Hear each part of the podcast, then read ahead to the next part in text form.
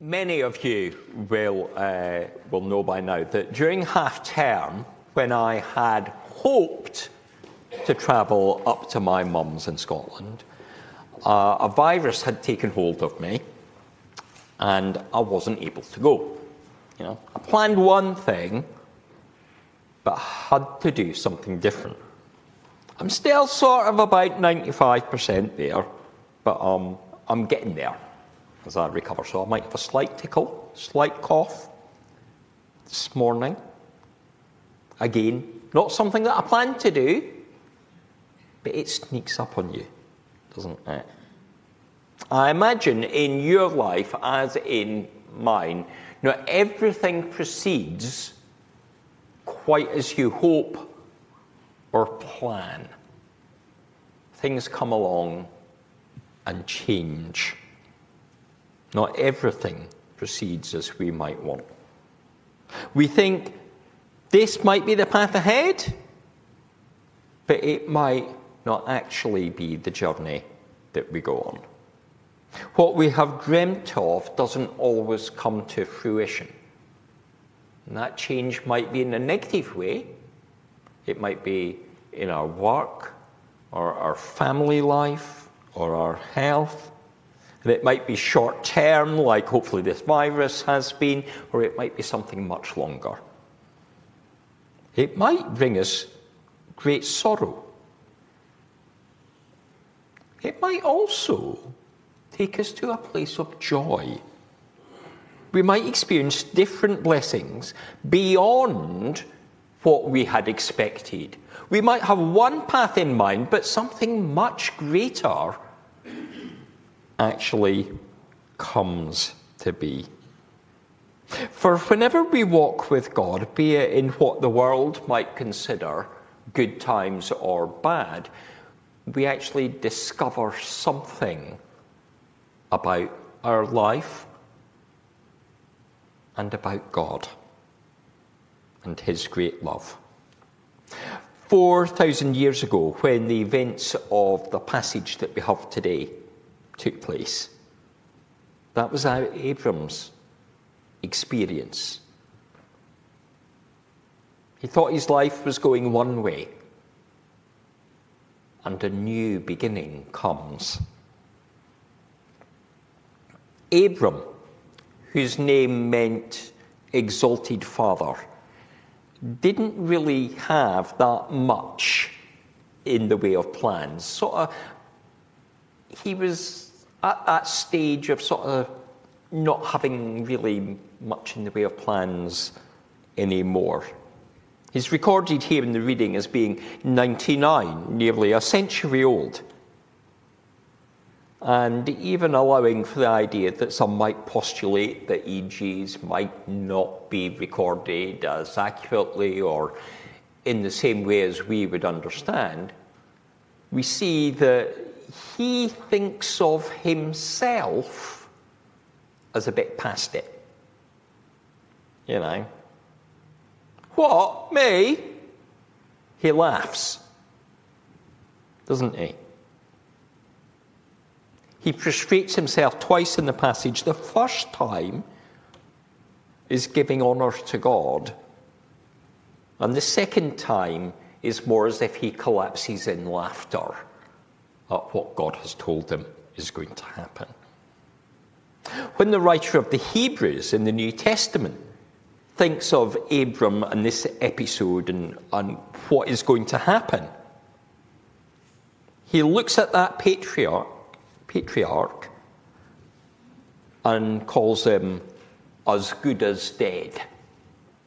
That's what he says in Hebrews 11. From this one man, and he as good as dead, came descendants as numerous as the stars in the sky and as countless as sand on the seashore. As good as dead, written off only God hasn't written him off. God has big plans. God has something in store. Abram, 99, with his wife Sarai, who's declared to be 90, are the people through which God will bring forth a new covenant. Abram will have a name changed to father of many, and Sarai, my princess, will become Sarah, the princess, mother of nations. That's not the end of things, that's the beginning.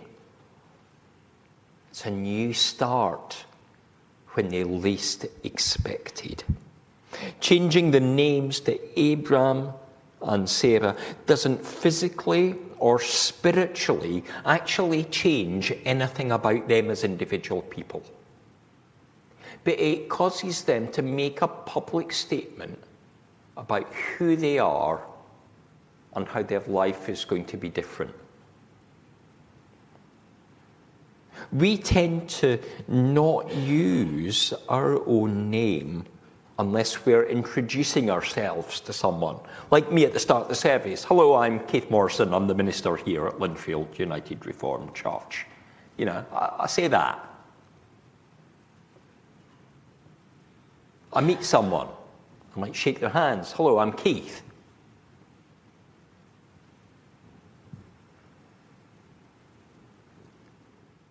It says who he is to someone else. And when this name change comes, he's going to have to introduce himself differently. He's going to have to declare himself to be somebody new.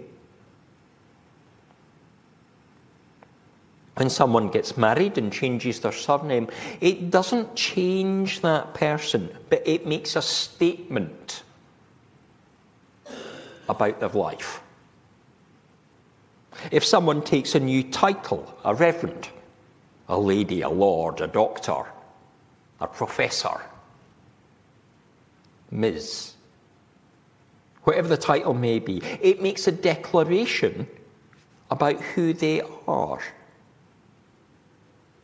In the market square, trading sheep, Abram is now going to be calling himself Abraham. It will make people notice and they will respond differently. He's still the same person. But they will respond, differently. It's not something that he's done, but it's prophetic about what God is going to be doing in his life. This change comes because of the Lord. And the Lord here has the Hebrew name El Shaddai, which we translate as God Almighty, God All Powerful. El Shaddai is able to do the otherwise undoable. El Shaddai does the things that otherwise we cannot comprehend in nature that seem to go against science. Things that are impossible become possible when El Shaddai decrees it. And in the book of Genesis, this title, this name for God, particularly relates to uh, blessings of fruitfulness into families, into this family. so that Father Abraham's children will be great in number, so that the elderly couple's family may become a nation, and that Abraham himself will be a father of many nations. These being the Israelites from his grandson Jacob, the Edomites from Esau, the Ishmaelite people from his son by Hagar, and the Midianites from uh, um, Keturah. You know, there's four different tribes that will come out of him, four different nations, great nations, that will be populating land. Four nations stem from Abraham. And so El Shaddai has given him this name, Father of Many. Now, that does not mean that God necessarily intended Abram to have all them. You know, when Abram lay with Hagar, that was not part of God's plan. That was not the original intention. Sex with the slave should not have happened. But it did.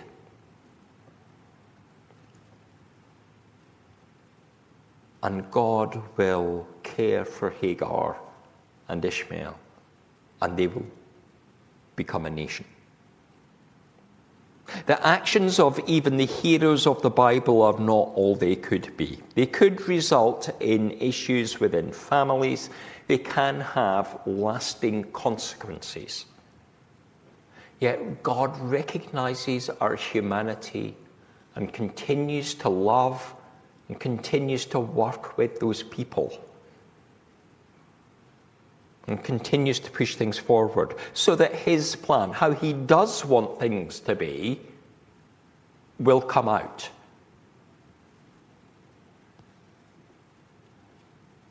Abram here is called to be blameless and walk with El Shaddai. Now, of course, the law that would define what is being blameless hasn't really been laid down at this point. You know, that's another 500 years or so in the future when the law gets given to Moses. But there should be a sense with Abraham as to what being blameless means, about trying to live God's way. Likewise, earlier, Noah was seen to be blameless in walking with God when called to build the ark. But he's not really blameless in everything that he does. You know, after the flood, he's found there drunk and naked and asleep. He's not perfect. There's no true perfection from the day of Adam until the end of the earth, except for that scene in Jesus the Christ the Son of God. And we are only able to stand as blameless before the Heavenly Father because of what the Son has done.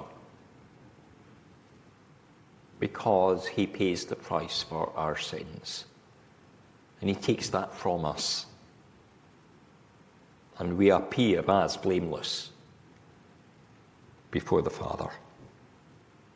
However frail we are, however young or old we are, whoever we are, whatever plans we have, however far from being blameless we are.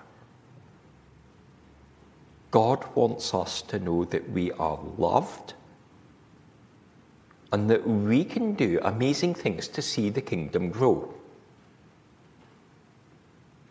whatever we imagine to be the next stage of our life, and maybe like Abram, we don't really have big plans for that.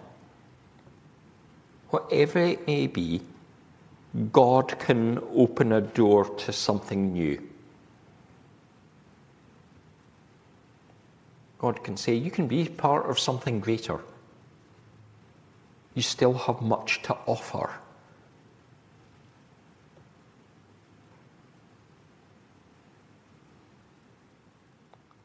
Now, I could be wrong, but I imagine it's unlikely that if you are in your 90s, that God is now calling you to be father or mother of a great nation.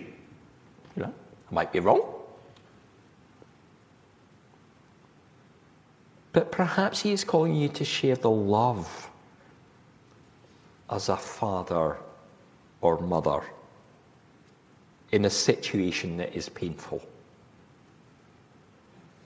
To bring forth your experience, to share something of who you are, to reveal something new of God to the generations that come after you. He would want us to be honest about who we are and that we are His people. That name change that is given to Abraham and given to Sarah is so that they will be honest with who they are, that they are God's people, that there's something different happening in their life. They're not the same as the wider community. God has blessed them and is doing something with them. God is blessing you and will do things with you if you allow Him. Certainly, El Shaddai, God Almighty, wants us to walk with His Son and to consider how we live, reflecting that love that is seen in the world, that comes from the Father through the Son, and gives us a new beginning. So that we can see and seek the kingdom in its glory upon the earth.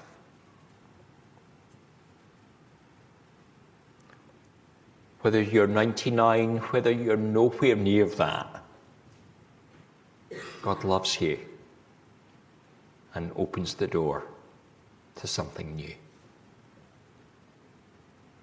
Amen.